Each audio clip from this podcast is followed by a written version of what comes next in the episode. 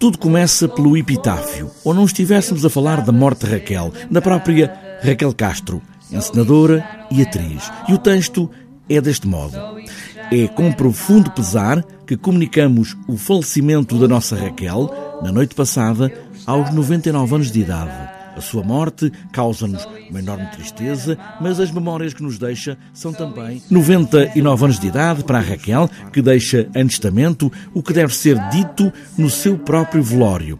Três vozes falam por si próprios e por ela. A ideia foi exatamente uh, criar um objeto que, que é autoficcional e, portanto, que faz uma ficção daquilo que foi a minha vida uh, até, ou melhor, do, do que será a minha vida de agora, que tenho 38 anos, até aos 99, mas também se constitui como um objeto autobiográfico porque também fala do que foi a minha vida até agora. A confusão pode ser essa. A vida que aconteceu até agora é real, a partir daqui tudo é ficção, porque vai-se contar a história desta mulher, atriz, mãe, filha e por aí afora até aos 99 anos de idade. Gostava de ser lembrada uma pessoa assim,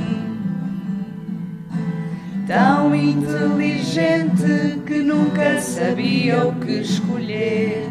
Queria e não queria, gostava e não gostava e por isso falava. O que quer que se diga no velório, com o caixão em cena, sim, neste espetáculo, Raquel morreu aos 99 anos em 2080. Morte há sempre aqui, há sempre aqui a morte em fundo. Eu gostava de ser lembrada como uma pessoa que falava pelos cotovelos incapaz de conter informação, tudo cá para fora, a arejar. Todos os exercícios de futuro, ou quase todos, se baseiam muito no presente, normalmente. E, portanto, este futuro uh, é, é, é, assim também. É, e, e, e, por isso foi muito importante pensar quase em formato de crise de meia-idade nas questões que inquietam a Raquel do presente para poder ficcionalmente até resolvê-las, antecipá-las, projetá-las, desejá-las, sonhá-las no futuro. Poderemos nós fazer fintas ao destino? É com profundo pesar que comunicamos o falecimento de Raquel na noite passada, aos 99 anos de idade. Eu gostava de ser lembrada como uma pessoa que, ainda que não seja verdade, não se comparava com os outros, estava-se nas tintas para o que dela pensavam e diziam.